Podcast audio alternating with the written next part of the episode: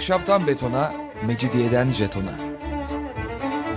Alameti kerametinden menkul kent hikayeleri.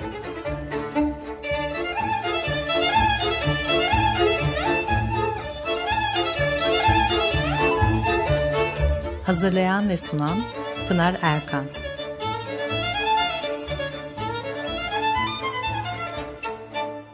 Efendim merhabalar. Bir haftalık aradan sonra yine birlikteyiz. 94.9 frekanslı açık radyoda ahşaptan betona, mecidiyeden jetona tam şu anda başlamış bulunmakta. Anlatıcınız ben Pınar Erkan. Elektronik posta adresim pinarerkan.yahoo.co.uk Bakalım bugün programımızda ne var? İnkaların başkenti Cusco'yu e, anlatacağım size bugün. Muhteşem bir yer. Yeni dünyaya ilk insanlar milattan önce 11 bin yılı civarında e, geliyorlar. Belki de önce gelip yerleşmişlerdir. Alaska, e, Bering Boğazı ve Sibirya üzerinden e, e, geliyorlar. E, aşağıya epey güneye iniyorlar. Buralarda e, karmaşık tarım toplumları oluşmaya başlıyor fakat Avrupa'dan yalıtılmış olarak e, tabii e, gelişiyorlar. Bering Boğazı'nın iki tarafında avcılık, toplayıcılık, yiyecek toplayarak yaşayan toplumlar arasında bir takım ilişkiler varmış. Bir de e, Polinezya'dan ilk defa tatlı patates gidiyor ama nasıl gitmiş okyanusu aşarak onu öğrenemedim. İnkaların en sevdiği e, yiyecek patates. Avrupa ile ilk ilişkiler 10. yüzyılın sonunda başlıyor. İskandinavlar 16. yüzyıla kadar Grönland'ı istila etmişler ama çok büyük bir etkileri yok yeni dünya üzerinde. Sonra Kristof Kolomb e, Karayip adalarını keşfedince her şey değişiyor. İnka İmparatoru Atahualpa'nın e, İspanyol Pizarro'ya nasıl esir düştüğünü epey bir program önce e, konuşmuştuk. Çok acayip bir hikayedir. Beni her zaman çok şaşırtan, büyüleyen bir hikaye o. Onu kısacık özetlersek e, Atahualpa e, İnkaların imparatoru. Yeni dünyanın en önemli üç medeniyetinden biri İnka medeniyeti. Diğer ikisi de Aztekler ve Mayalar. İnkalarla ilgili epey bilgi var fakat hiç de yeterli bilgi yok. E, kaynakların çoğu yeni dünyayı istilaya giden İspanyolların kayıtlarından çıkıyor. E, bu kayıtlar gayet yanlı ifadelerle e, dolu. İnkaların idari sistemlerinin ne kadar da kötü, kral tanrılarının ne kadar da tiran, dini inanışlarının ne kadar da vahşi, halkın ne kadar da ilkel, tüm ülkenin ne kadar da fethedilmeye muhtaç olduğunu söyleyip duran kaynaklar bunlar. Ee, İnka medeniyetinin e, imparatorluk haline gelmesi 15. yüzyılda 15. yüzyılın e, ortasında İnka e, ülkesinin e, başı e, kabile reisi diyelim. Çünkü hani öyle bir dönem var. Ondan sonra daha böyle bir işte devlet yapısı, bir imparatorluk haline geliyorlar zaten. İşte Cusco'nun etrafındaki bölgenin alınmaya başlanmasıyla bu mümkün oluyor. Ama sonra yıkılışı da çok sürmüyor. Yaklaşık 100 yıl sonra 1532'de işte İspanyol istilası başlıyor ve İspanyolların Avrupa'ya taşıdığı değerli metal tonlarla ölçülüyor. Avrupa'daki para akışını etkilemişlerdir elbette. Müthiş zenginleşiyorlar. 1438'de e, İnka ile e, başlayan istilalar bugünkü Peru, Bolivya, Kuzey Arjantin, e, Şili ve Ekvador'un e, kontrol altına alınmasına kadar sürüyor. Hemen 50 yıl içinde gerçekleşiyor bunlar. Ee, İnka tüm bu bölgeyi kapsayan idareci ve az sayıda aristokratın e, yönetimi altında totaliter bir devlet. E, nüfusuyla da ilgili farklı sayılar veriliyor. Yani en parlak devrinde 6 milyon nüfusu varmış. Başka bir kaynakta 12 milyon rakamıyla da karşılaştım. Yani şimdi tabii bilmiyorum 6 milyon hani öbürü de 8 milyon değil 6 milyonla 12 milyon arasında da çok büyük fark var. Acaba başka bir şey mi demek istedi? Onu da tabii şimdi e, tam kestiremiyorum. Bir de tabii bu bilgileri e, bakıyorsunuz tekrar aslında hani bir yerden alınmış ve kullanılmış olduğunu görüyorsunuz. Bir açıklama ya da her zaman rastlanmıyor. O, net bilgiye ulaşmak işte onun için zor. Yani hem bilgi var hem bilgi yok. Francisco Pizarro İspanyol bir komutan 1500'lerin başlarında İspanyol kralı tarafından görevlendiriliyor. Ee, yeni dünyada değerli maden arayacak, Hristiyanlığı yayacak. 20 yılı aşan bir süre boyunca e, görevini pek de iyi yerine getirmiş hakikaten. Atahualpa İnkaların imparatoru, Tanrı Kral. Pizarro e, Kutsal Roma İmparatoru 5. Karl'ı temsil ediyor. Emrinde 168 İspanyol askeri var sadece o sırada. Bazıları bunların ayak takımı olduğunu da söylüyor. Öyle o kadar iyi askeri eğitimden geçmiş yani öyle adamlar değil. Ee, Pizarro geldiği yeri hiç bilmiyor. Yabancı bu topraklarda. Yerli halkı tanımıyor, coğrafyayı bilmiyor. En yakınında ulaşabileceği İspanyollar 1500 kilometre ötedeyim. Onlar da temas kuramıyor. Atahualpa'nın e, egemenliği altındaki insan sayısı milyonlarla ifade ediliyor. 80 bin kişilikte ordusu varmış. Birinin 168 askeri var, öbürünün 80 bin kişilik ordusu var. Pizarro ile karşı karşıya geliyorlar ve birkaç dakika sonra Pizarro Atahualpa'yı esir alıyor. Ee, savaş esiri olarak 8 ay elinde tutuyor. Adamlarına haber gönderiyor. Tanrı kralınızı istiyorsanız şunları şunları getirin diye. Taleplerini tabi getiriyorlar. 5 metre eninde 7 metre boyunda ve 2,5 metre yüksekliğinde bir oda söz konusu böyle anlatılıyor. İçine dolduruyor onlardan istediklerini getir. Bu altın doldurulan şeyde sonra da Atahualpa'yı serbest bırakmak yerine öldürmüş. İnka İmparatorluğu'nun ele geçirilmesi bu şekilde başlıyor. Atahualpa güneş tanrısı bir de üstelik. Esir tutulduğu süre boyunca halkı her dediğini yapıyor, emirlerini yerine getiriyor. Ya adam tanrı, yani esir mesir de düşse ne derse yapacaksın.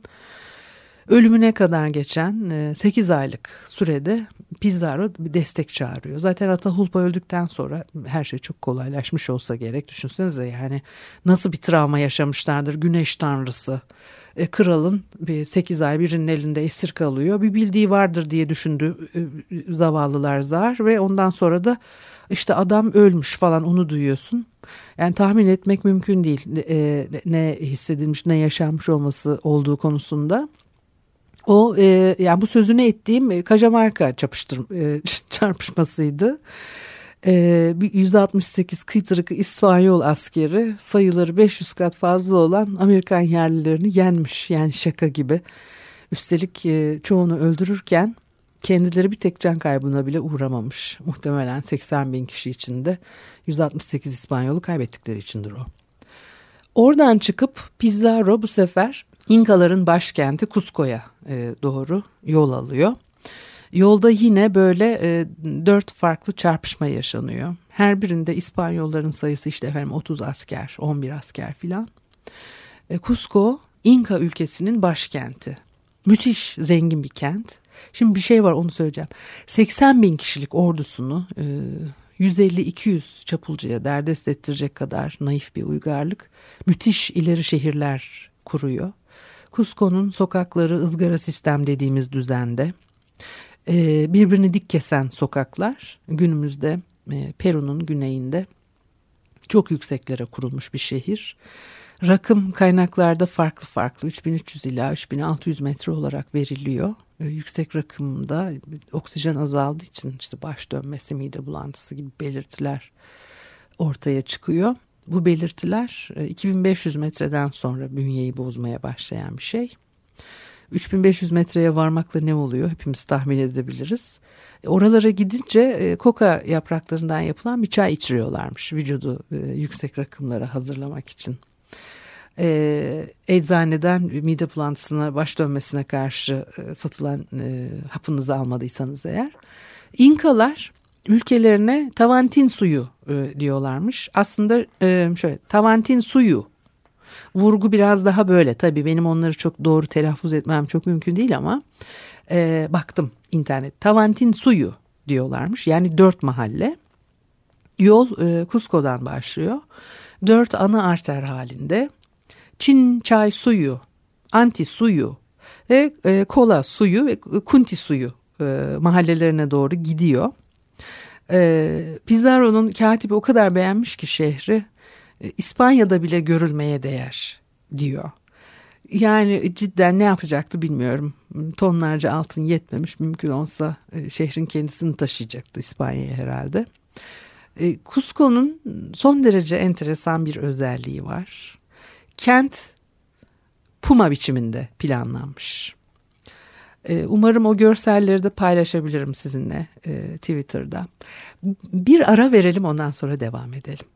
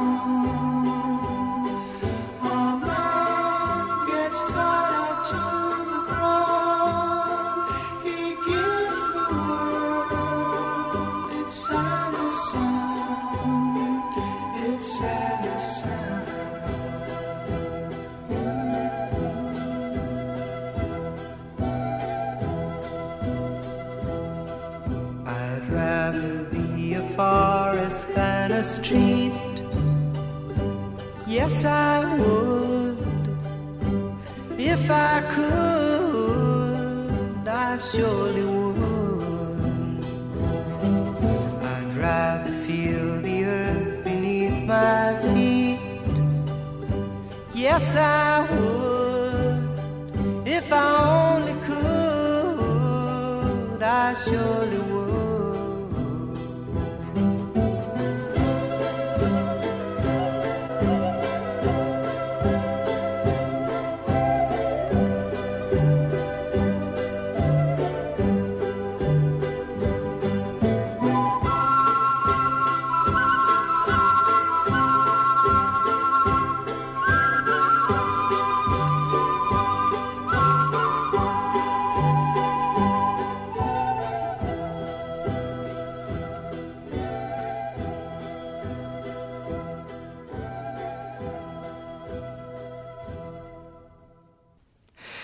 Efendim Açık Radyo'da Ahşaptan Betona, Mecidiyeden Jeton'a devam ediyor. Pınar Erkan'ı dinlemektesiniz. Ee, İnka baş şehri Cusco'yu e, anlatacağım dedim ve biraz da başlamıştık tabii. Şimdi o e, Cusco ile ilgili en enteresan şeylerden biri e, şehrin puma biçiminde planlanmış olması. E, o e, görsellerden e, ne demek istediğimi gayet net bir şekilde anlayacaksınız. E, Cusco'yu Pachacuti İnka Yupanqui'nin planladığı e, söyleniyor. E, 1458'de tahta çıkmış. E, Saksavaman Kalesi e, Puma'nın başı e, konumunda. Havkeypata, Karnı ve iki şehri, e, iki nehrin e, birbirine karıştığı kısım kuyruğu. Zaten o nehirler hani sınırlamış şehri gibi e, görünüyor. Sokaklar dik açıyla birbirini kesiyor. Ee, ızgara sistem dedim ama E, o mevcut topografya ile ile Puma şeklini sağlayabilmek için uğraşırken bazı fireler verilmiş. E, sokakların sınırladığı yapı blokları öyle e, düzgün dörtgenlerden oluşmuyor. Aynı büyüklükte de değiller zaten. Pizarro'nun katip, e, katibi Sancho e, şehrin beylerin saraylarıyla dolu olduğunu zaten de kentte hiç yoksul bulunmadığını söylüyor. Tabii bunun da sebebi var. E, sokaklar yassı taşlarla döşenmiş. Ortalarından taş döşeli su kanalları e, geçiyor. Sokaklar dar ve ortadaki su kanalının iki yanından ancak birer atlı e, gidebiliyor. Dükkan cepheleri yok. Bu da çok enteresan. Sokaklarda ticaret yapılmıyordu demek ki. Konutlar ve dini yapılar bir araya toplanmış ve etrafı yüksek duvarlarla çevrilmiş. Sokağa tek bir kapıdan çıkılıyor. Aslında biraz ürkütücü. O kapalı birimlere e, günlük hayatın sürdürülebilmesi için ne gerekiyorsa e, devletin depolarından direkt toplu olarak e, teslim ediliyor. İçeride üretim var fakat e, dokuma, çömlekçilik, biracılık, fırıncılık gibi işler yapıyorlar. E, Cusco İnkaların kutsal şehri. E, Horikança Puma'nın tam karnında. İmparatorluğun dini merkezi. Tavantin suyu da e, güneşe adanmış bir tapınak ve de e, o da tapınakların e, en önemlisi. Duvarları altınla kaplıymış. Ve Cusco Vadisi'nin her yerinden görünüyormuş. Tabii böyle toplumda dini inan, inanışlar da e, ona göre. Ülkenin e, birçok yerinde kutsal yerler olduğunu e, düşünüyorlar ve vaka e, deniyor kutsal yerlere. Horikança'dan çıkan 41 kutsal yol bu kutsal yerlere e, yani vakalara e, bağlanıyorlar. Şu kutsal yollara sehe deniyor. E, 41 adet sehe e, vakalara bağlanıyor. Seheler yani kutsal yollar Horikança'dan çıkarak dört mahalleye ve dört ana yöne dağılıyor. Üç sehe yani kutsal yolların üçü e, iki ailenin sorumluluğu altında e, olurmuş. Ailelerden biri genellikle kral soyundan. E, yol üstündeki tapınakların ihtiyaçlarını bu aileler karşılıyor. Kurban lazımsa onları da aileler sağlıyor. Aslında İnka şehirlerin e, kalabalık değil çünkü şehirden ziyade e, civarında yaşıyorlar. Halk genelde şehrin yakınlarındaki köylerde hayatını sürdürüyor. E, iş için şehre gidip geliyorlar. E, şehir idari sistem için var. Sadece yüksek rütbeliler yaşıyor Cusco'da. E, fakir yoktu diyor ya. Sancho işte ondan fakir yok. Çünkü üst düzey yöneticiler yaşıyor şehirde. Yakın köylerdeki tüm kayıtlar e, liderleri tarafından şehirdeki idari sisteme bildiriliyor. Ve şehirde e, bu raporların kaydı tutuluyor. Şehirde yaşayan halk ve tapınak için e, işte iş yapan metal işçileri, marangozlar, dokumacılar ve diğer ustalar. E, bunlar e, şehrin zanaatkarlar için ayrılmış bölgesinde e, işliyorlar ve yaşıyorlar. Şehrin dışında ise devlete ait depolar, askeri barakalar var. Her önemli İnka şehrinde e, imparator o şehri ziyaret ettiğinde e, kullanması için bir saray, e, bulunduruyor. Bu arazilerin içinde e, güneş bakirelerinin manastırları ve hizmetkarların evleri var. Binalar tek katlı taştan yapılmış. Damları saz örtülü. Bir tek girişleri var. O da avluya bakıyor. Böyle bir düzen içerisinde. Yani yine de hani e, kent içerisinde yüksek duvarlarla çevrilmiş e, bloklar halinde hani bir hayat sürdüğünü düşünmek e, o düzenle de ilgili çok net bir, bir bu bilgiye e, ulaşamıyoruz herhalde. Yani ben e, taradığım kaynaklarda e, göremedim nasıl birbiriyle bağlantı kuruyorlar. Şimdi sokakları e, dükkanların dükkan yok yani ticaret yapılmıyor sokaklarda. Peki o zaman e, yüksek duvarlarla çevrilmiş yaşama alanları e, ve arada işte bağlantı kuran sokaklar meydanlar var. Şimdi biraz sonra meydanlardan da söz edeceğim. Nasıl bir düzen var? Onu insan daha iyi anlamak istiyor. E, Puma'nın yani Cusco'nun karnında e, Hakipata var. Şehrin merkezi. Yaratıcı Tanrı'ya adanmış. E, başka bir meydan daha var. Kusipata. Askeri törenlerin yapıldığı bir yer Kusipata. Hakipata ise daha çok şenlikler ve eğlencelerle özdeşleşmiş bir meydan.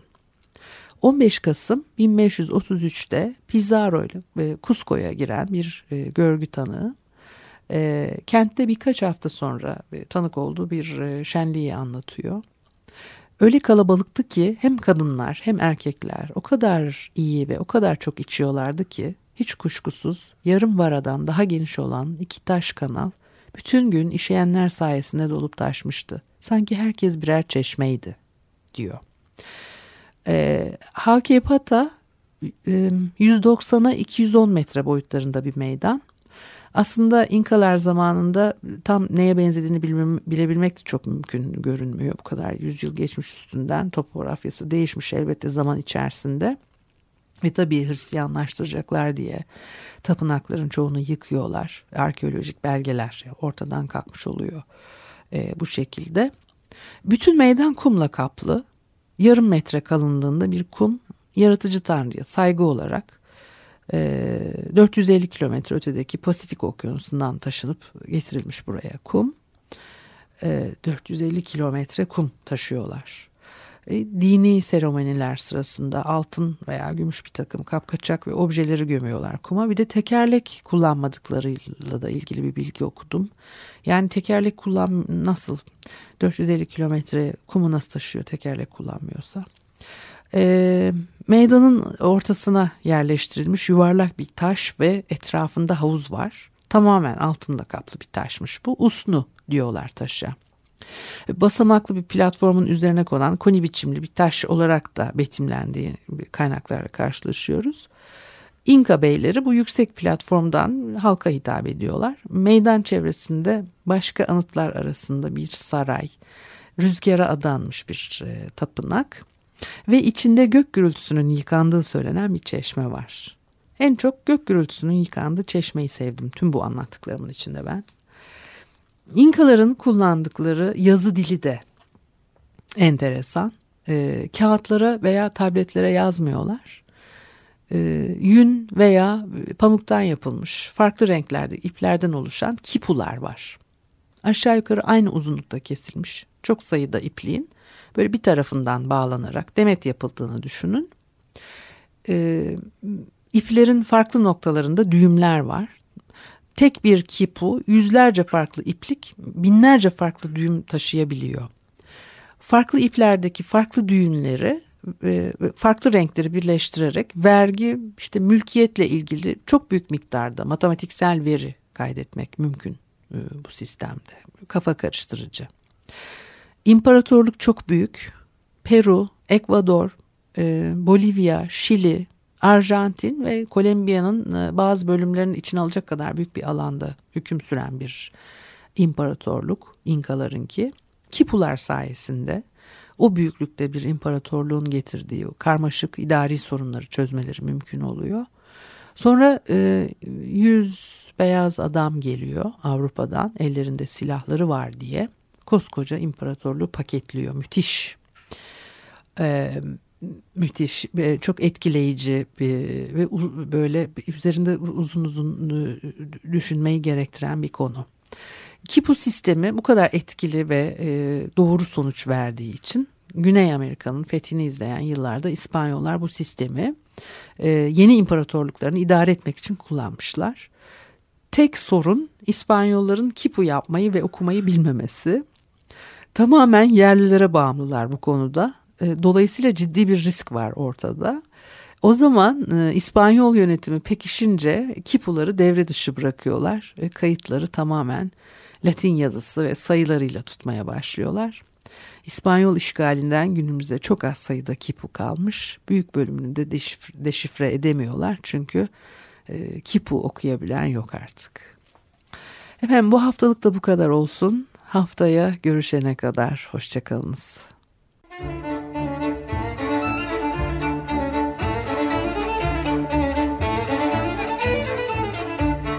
Ahşaptan betona, mecidiyeden jetona. Alameti kerametinden menkul kent hikayeleri.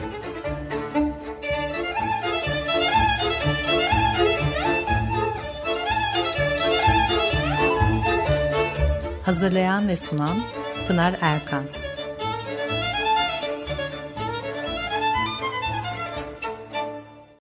Açık Radyo program destekçisi olun.